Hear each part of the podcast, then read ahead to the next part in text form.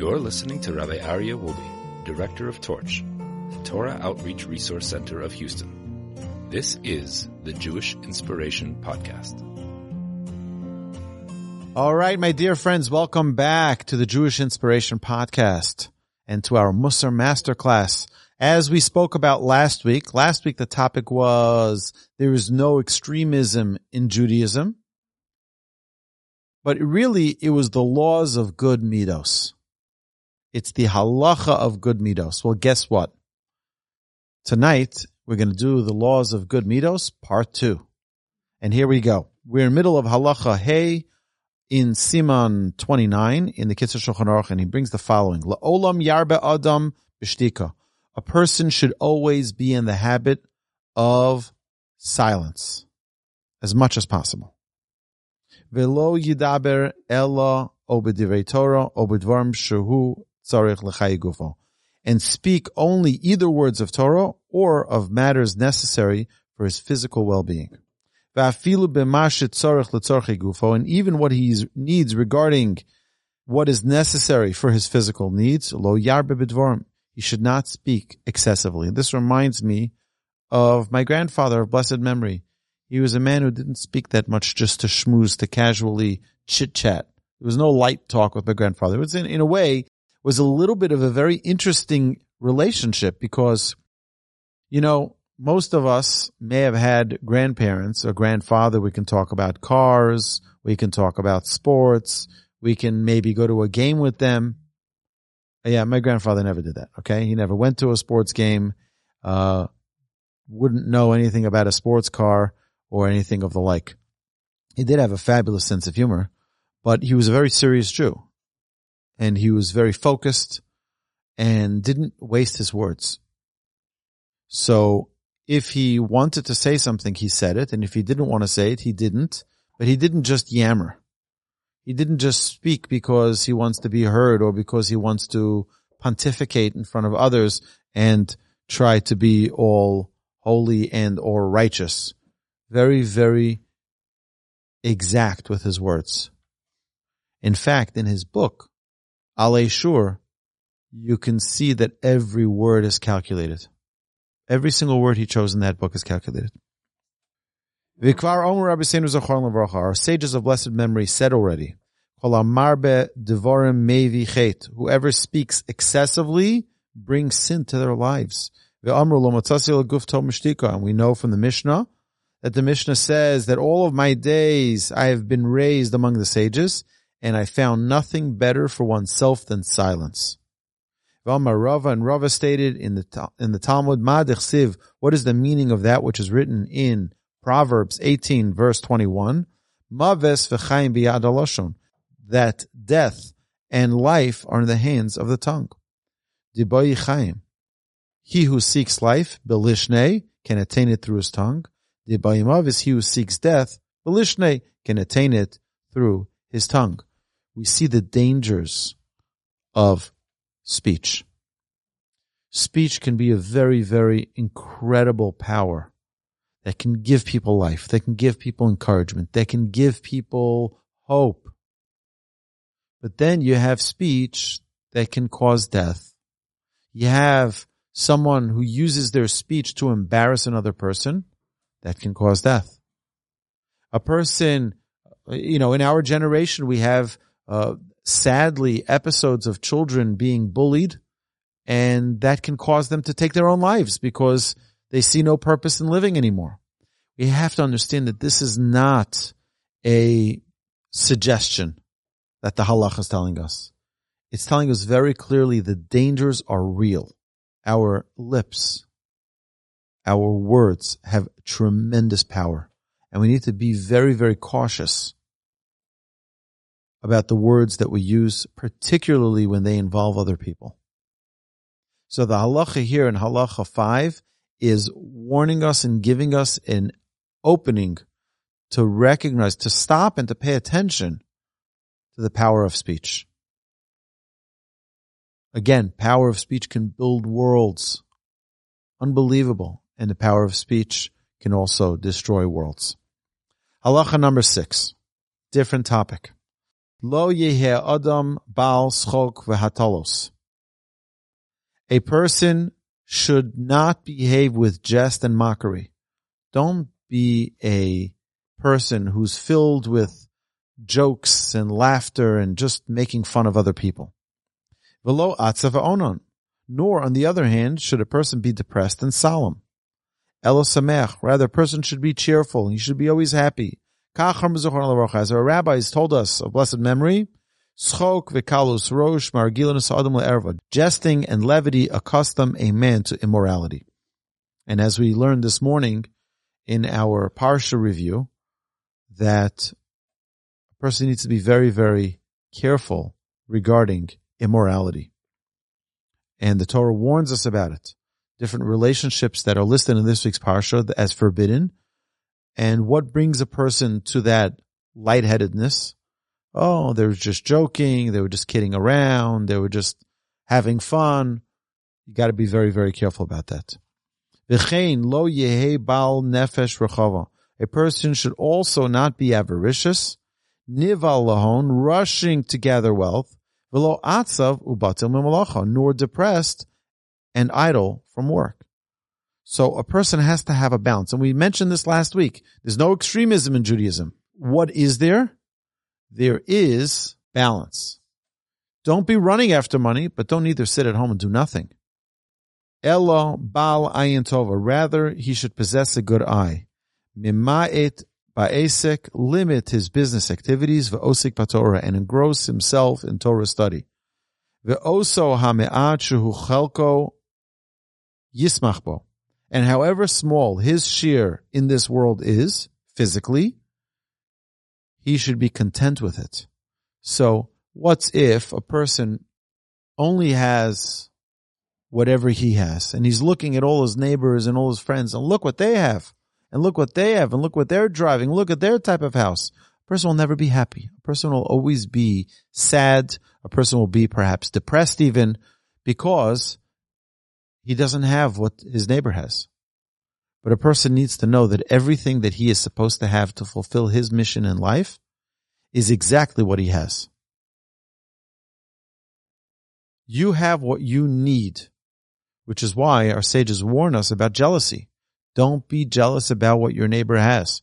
Because if you're jealous about what your neighbor has, that means that you're looking out and you're not looking in. You're looking what they have instead of looking at what you have. So said our sages of blessed memory. Hakina ve'atava ve'akavod motzina sa'odam olam. Envy, lust, and pride removes a person from this world. And therefore, one must distance oneself from these traits.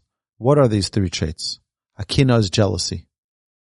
Hatava is lust, someone who can't control their urges. And tava and kavod, which is honor. If someone needs everyone to honor them, their life is not life. Again, it's a life that needs others. It needs the outside to reaffirm their inside. If you have someone who is jealous, again, they're looking out, they're not looking in. And someone who has urges is constantly looking out for things that can fulfill them. But any addiction comes from a void. They're trying to fill a void. They're trying to fill something. It's not that they need something. It's not even that they're running away from something. They're trying to fill, a void. And I heard someone who is a professional in this arena, he says that each drug, you can tell by what drug people become addicted to by what they're lacking from their childhood. Some people are, are, some people are lacking love. Some people are lacking confidence. Some people have, and the drugs that they give them give them that thrill. The problem is, is that it's fake. So as soon as it disappears, there's a crash and it gets worse and then they need more, and then that same vicious cycle repeats itself. But the idea is, idea is here that we need to look internally to see what we have. The greatest gift in the world is right in you. Right in you. Within you. You don't got, you don't have to look at your neighbor. You don't have to look at your friend. You don't have to be jealous of them. You don't have to desire what they have. You don't even have to desire anybody's acknowledgement. It's right in you. And that's what the halacha reminds us from the Mishnah and ethics of our fathers. That these three things remove a person from this world. Why? Because they're not really living life. Doesn't mean you're going to drop dead. But what it does mean is that you're not maximizing it. Now, I just want to share with you, my grandfather uses this same Mishnah and says brilliantly that these three flaws are the flaws of bad parenting. You want to know why parents ruin their child? Because they're jealous, they're lustful, or they are desiring of honor. How does that work? I'm jealous of my neighbor's kid. Look how he's behaving. Look how he's sitting nicely next to his parents. Look how he is turning out like such a fine young man. How am I going to make my son turn out like a fine young, young man like my neighbor? Oh, you're jealous. Or you want honor. You want people to say, ooh, your child. Wow. So I tell my child, when someone comes to the door, you better give them a drink of water so that they say, they should say, wow, such a well-educated child, right? You want, you want that honor. You want that recognition. Or if you're lustful, you're desiring something, you're desiring a, either a, again a recognition or you're desiring certain things that are not fair to demand of your child.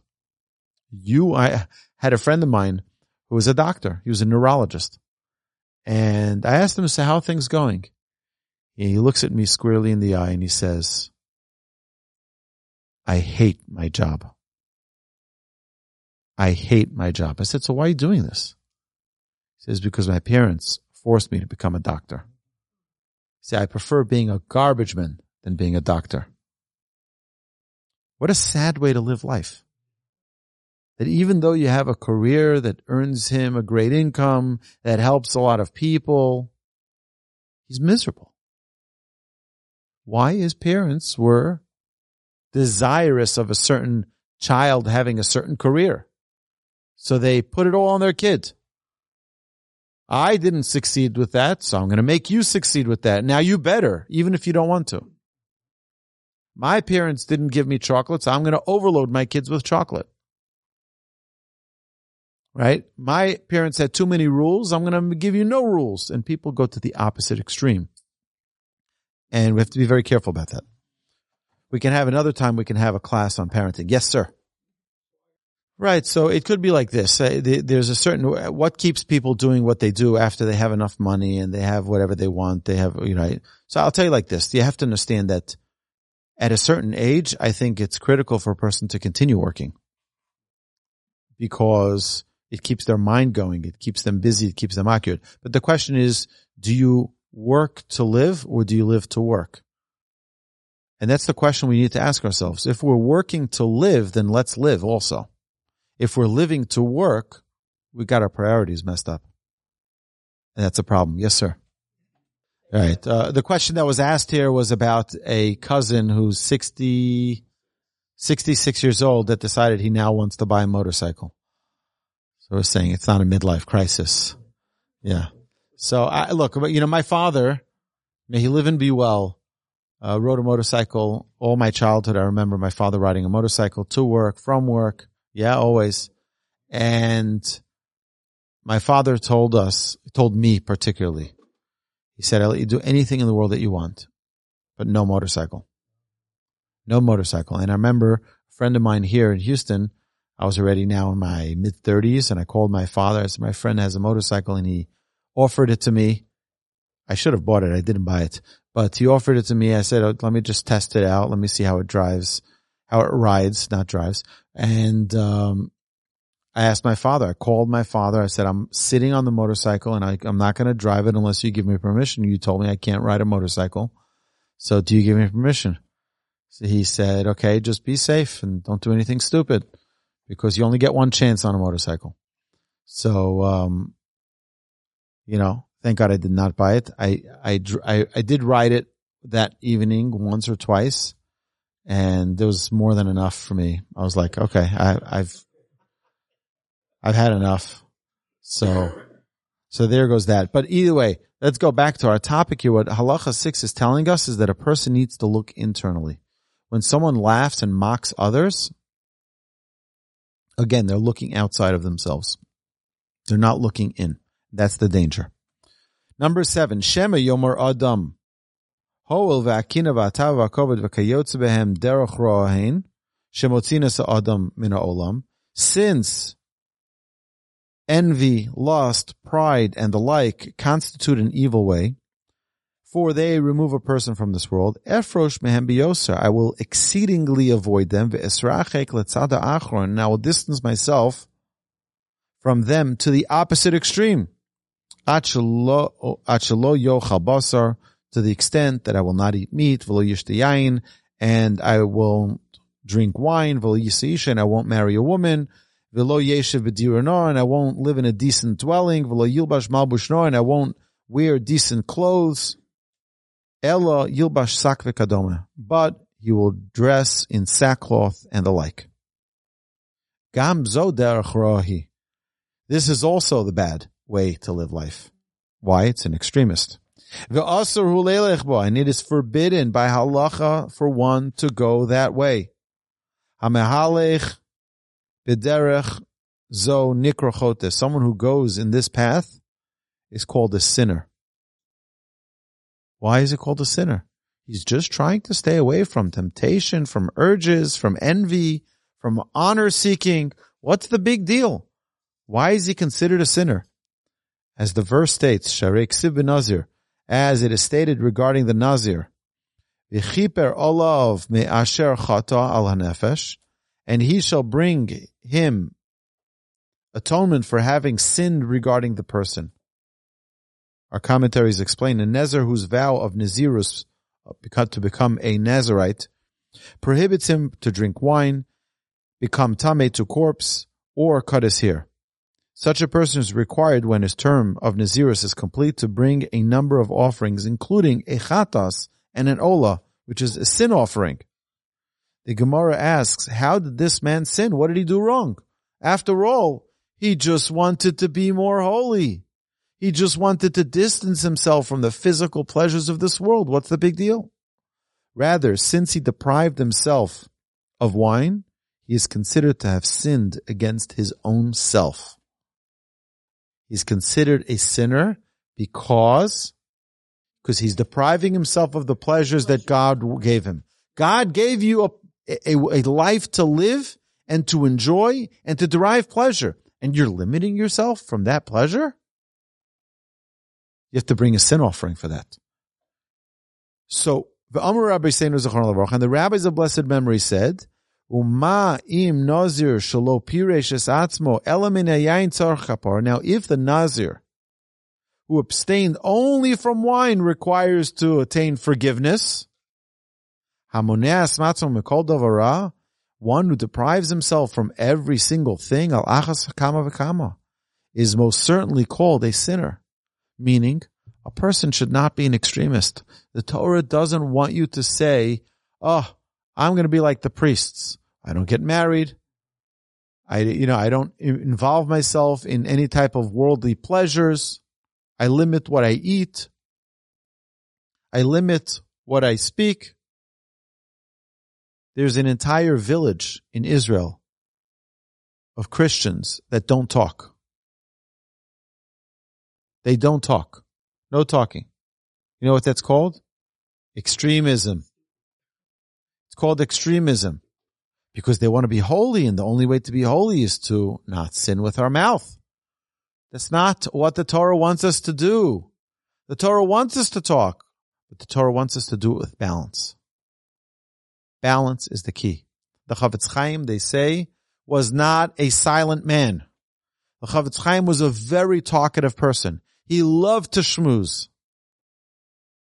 But you know what? In as much as he wanted to schmooze, he was careful not to speak words of slander, not to say words of mockery on another person. In fact, the halacha actually says a very interesting thing. The Torah says, it's a verse in the Torah, Lo sonu ishasamisecha. You should not cause pain to your fellow man. You know, you say, uh, give your friend a little jab. You cause them pain. That's a biblical prohibition. You say something which isn't nice to your fellow. It's a biblical prohibition. Anything that you say or do that causes your fellow Jew pain is a sin of the Torah. You're not allowed to do that. A person has to be so careful not to cause another, to afflict another person with pain. This the Torah warns us. Lefikach.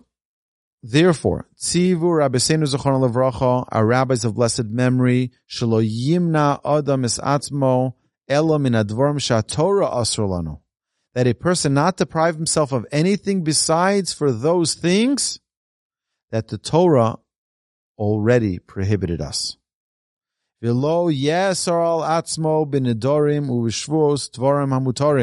And he should not invoke vows and oaths to forbid permitted things upon himself. This is what our sages tell us of blessed memory. This is in the Yerushalmi, the Talmud. It says, Lo dayecha masha osra Torah, elo sha'ata oser alecha dvar mamutarim. Does it not suffice for you that which the Torah prohibited, that you must prohibit upon yourself permitted things? The Torah gave you enough prohibitions. Have 365 prohibitions in the Torah. You have to add more? And that's a, that's a complaint that the heavens has on a person. What? It's not enough what we did for you? You have to add more, more things, more prohibitions? That's nonsense. Yes, definitely. Definitely. Uh, so we, we, we have to understand that the Torah tells us, we learned it again today in this week's Parsha, in Parsha Acharei Mos. We learned about Yom Kippur. Yom Kippur has five afflictions that the Torah tells us. But it's the only time in the Torah that the Torah says, it's the only time in the Torah that it says to afflict yourselves. One time a year. Why? Because these are the things that perhaps brought you to sin if it being, uh, you know, in, inappropriate marital relations, or if it may have been food, or if it may have been clothes, whatever it may be, those are the five afflictions we have in Yom Kippur. But you're going to start making new things prohibited upon yourself. What the Torah didn't give you enough things that are prohibited. Torah doesn't want us to suffer. The Torah doesn't want us to be limited. The Torah wants us to enjoy which is why it's our job to enjoy, but with proper balance. Go out and enjoy. Go eat great foods, but even that is in balance. It must be with balance. Dietitians will tell you there's no food that you can't eat, but it must be in balance. It must be in balance. It must be with not too much if you eat too little, you'll be hungry, you'll be starving, can, can hurt your body too. But not eating too much. So have it, but have it in moderation. Similarly, the rabbis of blessed memory prohibited l'sagiv hisatzmo betanios betanis yosim in that one may not afflict himself with fastings excessively. So we have six fasts in the Jewish calendar. Six, that's it. Right after Rosh Hashanah, we have Tzom Gedalia, the fast of Gedalia. Nine days later, we have Yom Kippur. And then we have Asar B'Teves, the 10th of Teves, when the walls of, when, when the city of Jerusalem was under siege. The 17th, the uh, Esther, the fast of Esther, which is number four. We have number five, which is the 17th of Tammuz, which is going to be in two months from now. And then we have the 9th of Av. That's it. Six fasts. One, only one, is in the Torah, which is Yom Kippur. The other five are rabbinic by nature. Some more severe, some less severe. But now a person's going to start adding, oh, I sinned. I think I should fast tomorrow. Oh, I want to connect to God. I'm going to fast tomorrow. Rabbis say, no, that's not the proper way. That's not the proper way to connect with the Almighty.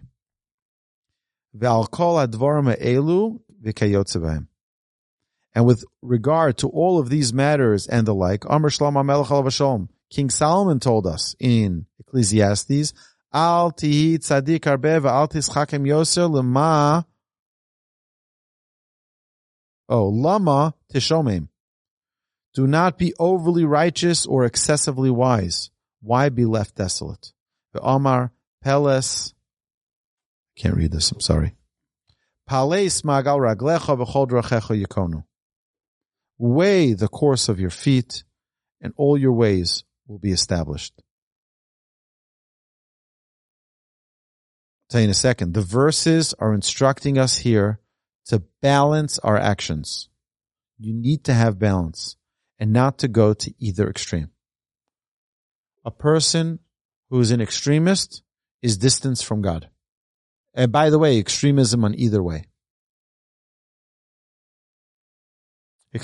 There are people who go in order to connect with godliness. They go out and they roll naked in the snow to be able to make nothing of themselves and that they, we don't need to do that. That's not, that's not, be normal. Be normal. The halacha says be normal. Don't cause affliction, suffering, pain to your body. Hashem doesn't want us to do that either. Halacha number eight. Kvar kosavnu mamar Yehuda ben Tema. We already previously cited the saying of Rabbi Yehuda ben Tema. Heavy az kanamer, be bold as a leopard to carry out the will of your Father in heaven. That a person should not be embarrassed before other people. Hamal iganalav, who will scoff at him. With respect to his service of the Creator, may his name be blessed. But nevertheless lo yane osam divrei azus. So you're walking down the street with your yarmulke proudly, and you have a little group of thugs at the corner. I had this, by the way, growing up.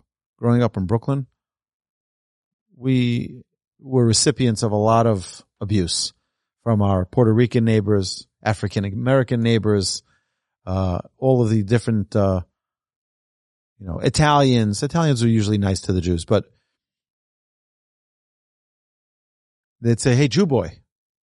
And they would knock off our beanie, right? And they they were they were definitely laughing at us. Lo yisbayish maligan.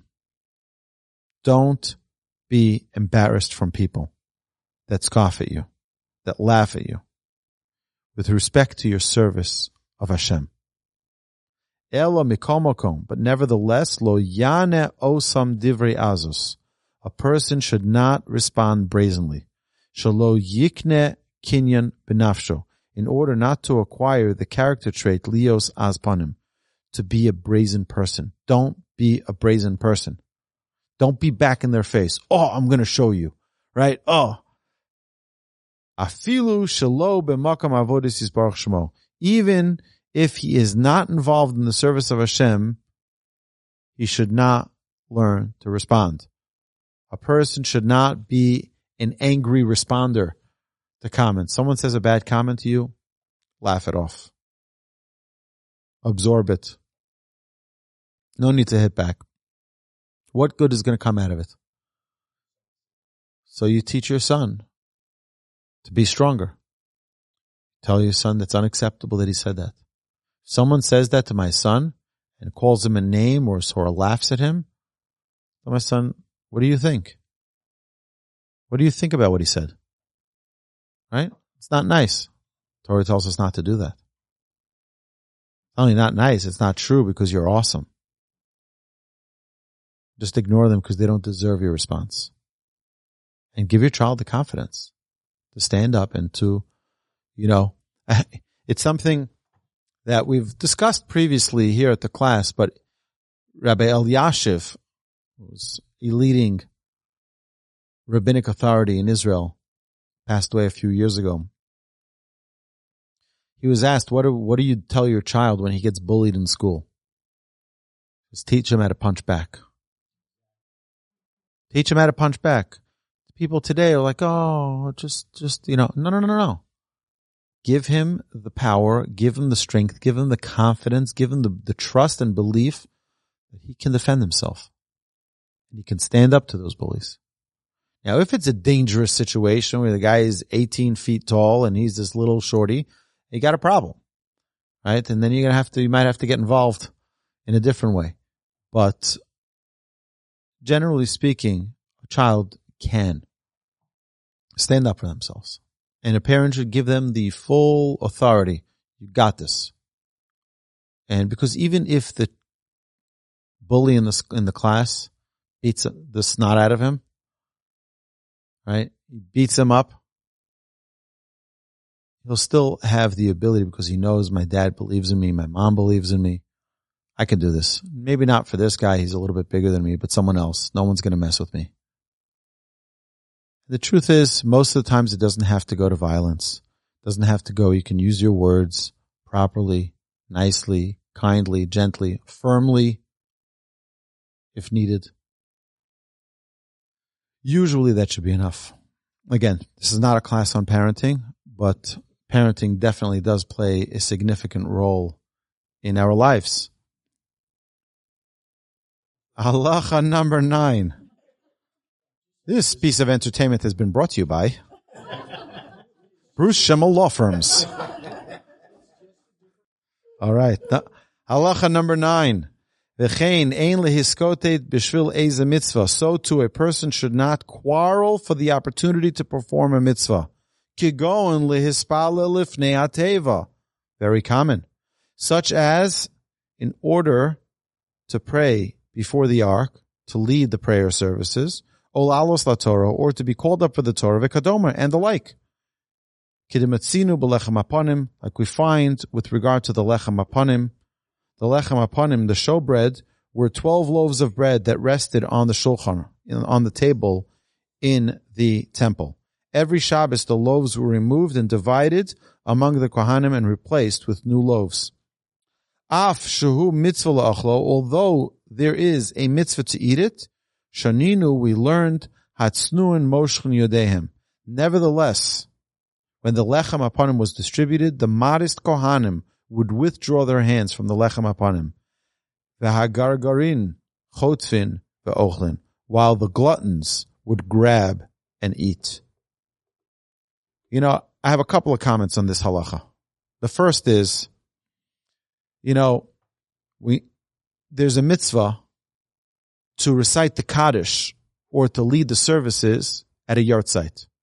So if someone's parent, grandparent, aunt, uncle, relative passed away on a specific day, then it's a special blessing for the past soul, for the deceased soul, to lead the services and or recite the Kaddish in their memory.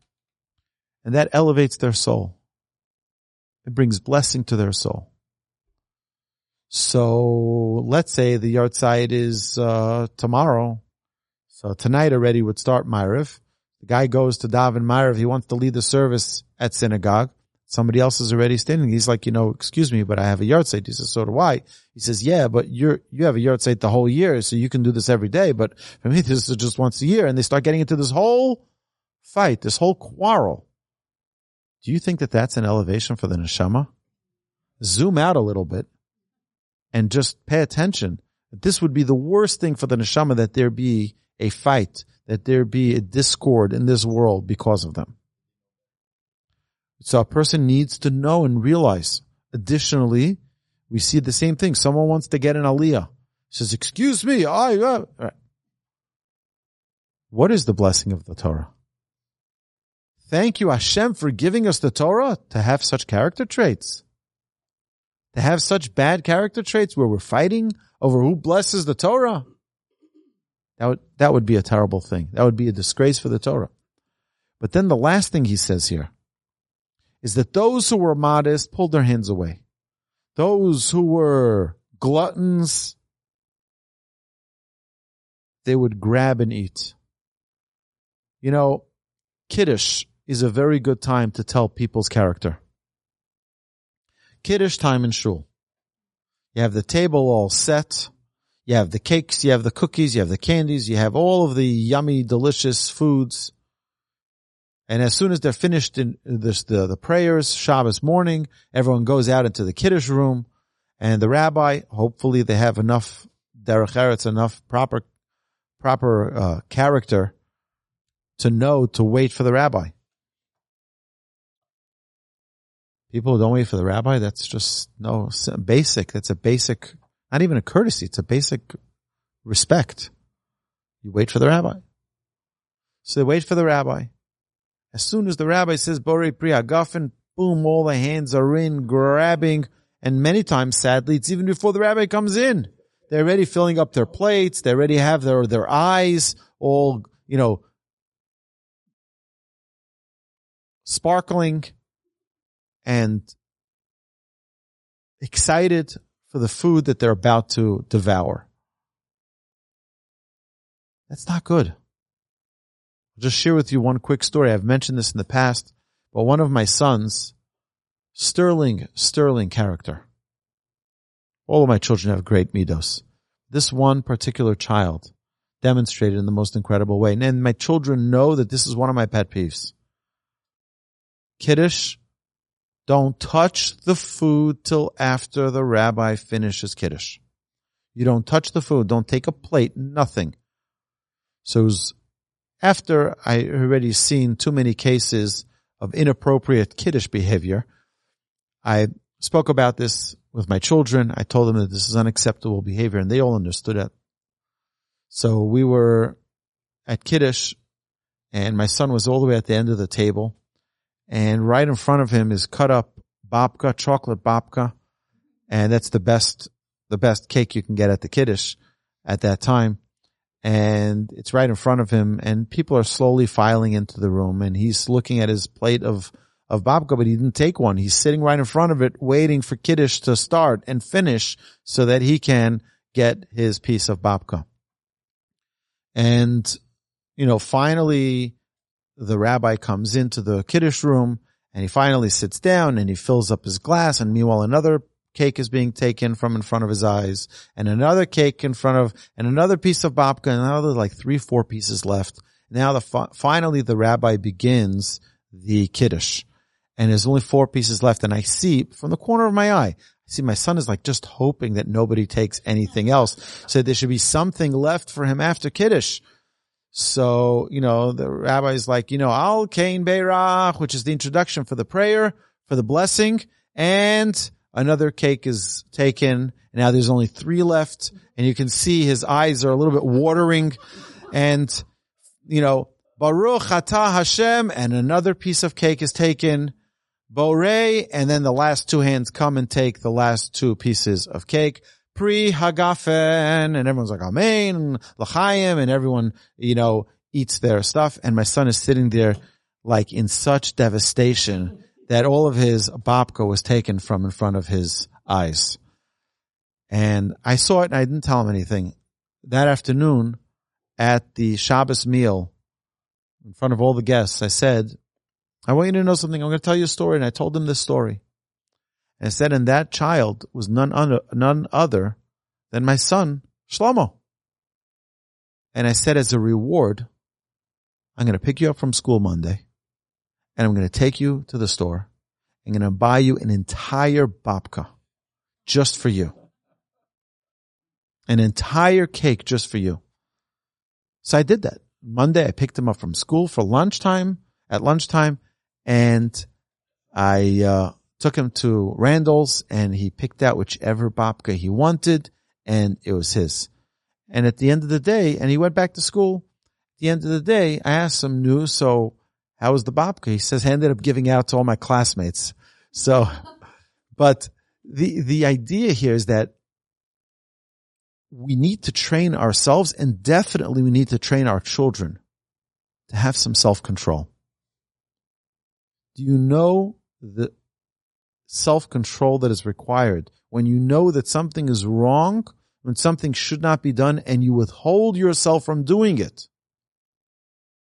The Torah is filled with such opportunities for us to strengthen that muscle. An example of that would be my little daughter is five years old. And you know, when you check out at any of these supermarkets, they have these pressure sales items right in front, like the candies, the gums, the chocolates. So the greatest thing of being kosher, observe, kosher eaters is that most of those are not kosher. Many of them are, but most of them are not. And when my daughter says, Hey, can I have that chocolate? I'm like, sorry, it's not kosher. And then the question is over. There's no longer a fuss about it because she knows that's a hard stop. There are certain things that are just not. And it's very important for a child to learn that. And it's not because I'm telling her you can't have it because it's not kosher. I just say, oh, it's not kosher. Oh, not even a question. Don't bother her. Now, if it was kosher, she might insist and, and want it. And very likely, very likely I would acquiesce to her pressure. But still, it's very important for children to learn that when something is right, great, if you can. And if something is not, it's just not. And when something is wrong, when you see something which is wrong and you're able to point it out to your child and they understand, yes, this is wrong. And no matter what, I have to refrain from it. It's a very, very incredible, hopefully a tool that not only this child, but hopefully all my children will be able to take with them their entire lives to know when something is right, great, do it in the right, the right fashion. When something is wrong, it's, it's out of the question. So halacha number 10. So it says the gluttons who grab and eat. The gluttons grab and eat. I love that. Person needs to be careful also not to grab things. There was once this, this, uh, comedy guy, a Jewish comedy, and he was talking about all the different things that he invented. So one of them was the Kiddush fork. So it was this long fork that extended out that it can go over everybody's heads to get, to get the, but that, that's, it's funny and it's humorous, but it's not funny. Okay. We should learn to be patient and we should also learn that a person shouldn't eat with their eyes, especially when there are other people. What happened about being courteous for other people? You have to take 17 cookies on your plate when nobody else is going to have what, you know. So a person has to think about others and not to always be running after their own desires and urges and uncontrolled temptations for food. Number 10, halacha number 10. Teva ha'adam hu, the nature of a person is liyos nimshach b'masav, to be drawn in his actions achar re'av, after his friends. We're drawn after our friends and his colleagues and the inhabitants of his place. Therefore, a person should endeavor to attach himself to the righteous people. And to constantly sit at the side of the scholars in order to learn from their deeds. And one must distance himself from the wicked, who travel in the darkness. so that he not learn from their terrible ways.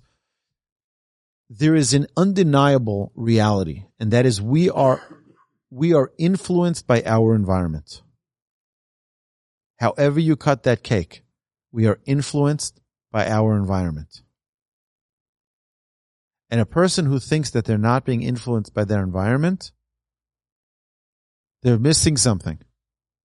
The reality is that we're all being influenced by our environment. If a person is in a place where everyone needs to drive a fancy car, you're going to be influenced by that environment. And that's also a sad thing because if someone isn't able to afford it, they'll have to cheat and they have to steal in order to get to that standard or in an environment where people um, drive a certain way, where people drive a certain way. I'll tell you what, Israel is a very aggressive country, and the way they drive, the way they drive is even more aggressive. Like just add on aggression to aggression. Uh, and unfortunately, when people go to Israel, like, when was the last time anybody here honked their horn in their car? Once in a while, once a month. Uh, uh right. Okay. Right. Right. Yeah. Yeah. Right. Right. So, so once in a while. Right. So that, that happens every once in a while. So how long, how, how, how frequent is it? Once a month? Once every two months? Three months? Four months? You understand that in Israel, my mother says, you know, it says that Mashiach is going to come at the bat of an eyelash. She says, you know how quick the bat of an eyelash is? She says, from when the light turns green till the first honk of the horn. That's the bat of an eyelash. They honk in an instant. Now, again, we have to appreciate it with, uh, with love because, you know, time is life. It's not money. Time is life. Life is very precious. So if this guy is just sitting there not driving, it's my life that's at stake. Okay. Let's, let's learn. Let's, let's find favor. Let's find favor in what they in, in what they're doing. But the idea here is that a person needs to surround themselves with positive, righteous people. Because when you're around righteous people, you'll act righteously. When you're around wicked people, you'll act wickedly. A person is influenced by their environment. Therefore, distance yourself from the wicked so that you not learn from their ways. Amar Shlomo Melech King Solomon told us, taught us in Proverbs, Holech es chachamim yechkam v'roech silim yoroa. One who walks with the wise will go, will grow wise, but the companion of fools will be broken. Omer ashrei ish. Praiseworthy is the man. Praiseworthy is the man who did not walk in the counsel of the wicked, and in the path of the sinful did not stand, and in the company of scorners did not sit. That's from Psalms 1. Because when we're in the environs, when we're in the environment of people who do good things, we do good things. We're influenced by their positivity. When we're in the environment of people who do negative things, wicked things, we're influenced by the negativity, by the wickedness. And this is a tragic reality. We're seeing this in our generation. How people are being influenced by media that they're choosing to allow into their lives. A lot of these things that are going on today with children, with all of this nonsense, is being influenced by our media. Our media is putting it in. And by the way, it's not only adult media. It's through the children's movies. It's through the children that they're instilling it into their subconsciousness where they don't even know, where there's a confusion about what's a male and what's a female, what's a father and what's a mother, what a wholesome family is supposed to look like. They're putting it into our children's books, into their cartoons. So if we allow our children to be influenced by those, th- those things, they will be influenced by those things. And for someone to say, oh, they're little doesn't make a difference. You better believe it makes a difference. It makes all the difference in the world. Because we're influenced by our environments, and even, even more so with children. It's even worse because children don't have the protective mechanism to push away evil. They don't know right and wrong per se. Yes.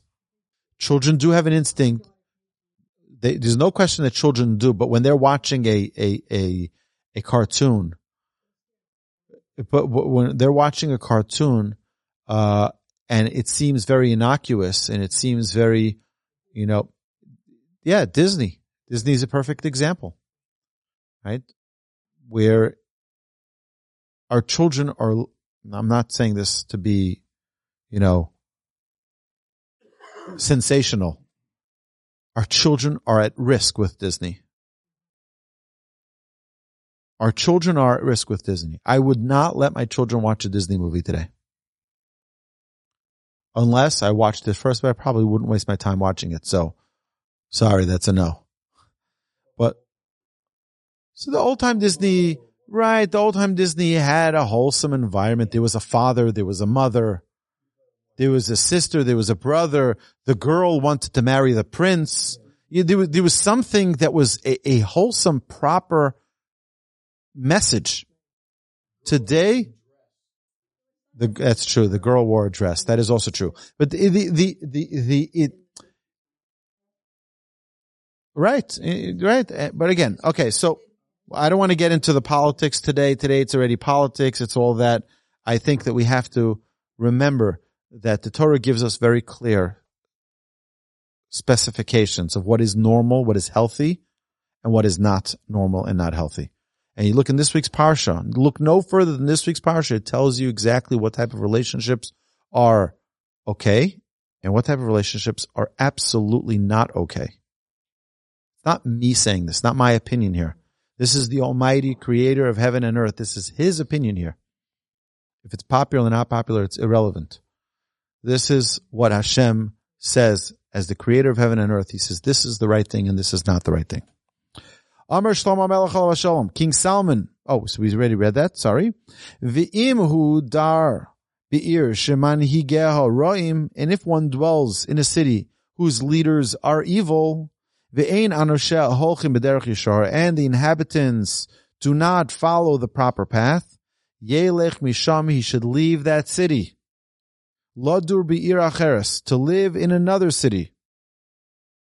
Shanoshe tzadikim whose inhabitants are righteous, v'noagim b'derach tovim, and who conduct themselves in a manner of the upright. You're in an environment that's not good. You know how to change it? Leave. Go to an environment that is good. Halacha 11. Mitzvah lihidabek betalmidei chachamim. There is a positive commandment to be close and to connect to the Torah scholars. In order to learn from their ways. As the verse states. Uvo sidbak. This is in Deuteronomy chapter 10 verse 20. To him you shall cleave. What's to him? To the righteous. V'chi efshar la'adam lidabek b'shchina. Is it possible? How do we know that it's referring to the righteous, to the scholars? Maybe it's referring to the Almighty. So the, the halacha here says, is it possible for a human to cleave to the divine presence? Rather, our sages explained, Hidabek betalmidei chachamim. Cleave to the Torah scholars. Therefore, a person must endeavor to marry the daughter of a Torah scholar. Why? Why a daughter of a Torah scholar? Why should a man marry the daughter of a Torah scholar? Because what's been her environment her whole life? Torah. So if that's her environment, that's going to be the environment in your home. And to marry his daughter to a Torah scholar. And to marry, and to marry, oh, sorry, and to eat and to drink with Torah scholars. Vilasos prakmatia Talmud Chacham, and to engage in business on behalf of a Torah scholar. Vilehischaber alehem b'chol minei chibur, and to attach himself to them in all manners of bonding. Be involved with Torah scholars. Be involved with righteous people. Shenemar uladov kabo, and to cleave to him. I will just share with you that we're going to have the opportunity here at the Torch Center and online, of course, at Torch Zoom and to all of our friends on Facebook and YouTube and Twitter. Rabbi Lazer Brody is going to be sitting right here next Thursday at 7.30. He's going to have a lecture here. He's going to be sitting right here. We're going to set it up as the classroom. We'll have all the chairs all around. It's first come, first serve. Get a seat at the table.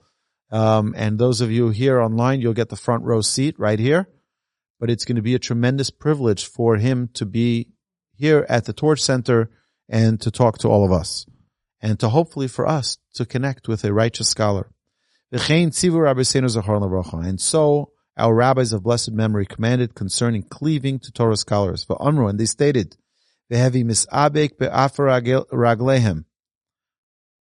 Sit in the dust of their feet, and drink their words thirstily.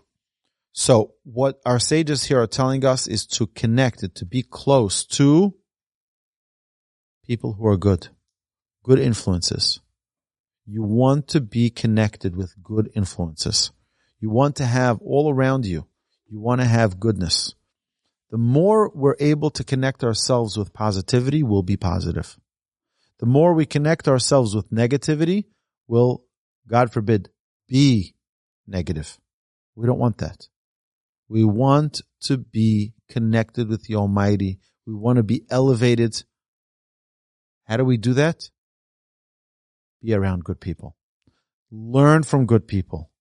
Have your children be in, envir- in an environment of goodness, a wholesome environment. They're not, they're in a school, they're learning bad things. I'll, I'll share with you one more story. We'll end with this. So I've shared this story before and I'm embarrassed by it, but it's the reality. It's, it's a, it's a good story anyway. So when I was about 10 years old and I got into a little fight with my brother, my older brother, He's a year and a half older than me, two years older than me. And, uh, something happened and I threw out a name that nobody should ever use. And, uh, my mother was shocked and she's like, what did, what did you just say? You wait for Abba to get home. So sure enough, my father gets home and my father, who is a brilliant educator, did not spank me. He did not give me a potch. He lovingly and calmly sat me on his lap on the front porch of my house. And he said, I'm not upset at you for saying that. I just want to know where did you learn that from? So what do you mean where I learned that from? Right there across the street. We lived right across from a schoolyard, a public schoolyard in New York City. And that's the way people spoke. They shot a basket and they missed a basket. They threw out a word. Right? If they were playing baseball and they, someone caught their, their pop fly to the outfield, they used that word. That, those were my friends. I knew these guys. These guys are, you know, these guys are my friends. My father realized that it wasn't my fault. But very soon after that, we moved to Monsey, New York. Because in Monsey, New York, we don't have public schools. We don't have that influence. And it was just a matter of time where those words were never used again. My father explained to me this is not proper. This is not the way we talk. But you can't blame a child. You put him in an environment and expect him not to be influenced by that environment. So my dear friends, the laws of good midos, of how to conduct ourselves properly, God willing, we'll be able to continue next week. I look forward. Have a terrific evening. Drive safely. You've been listening to the Jewish Inspiration Podcast, a Torch production. Become a supporter at torchweb.org because your assistance enables more Torah learning around the globe. To find more lessons offered by Torch, please visit torchpodcasts.com.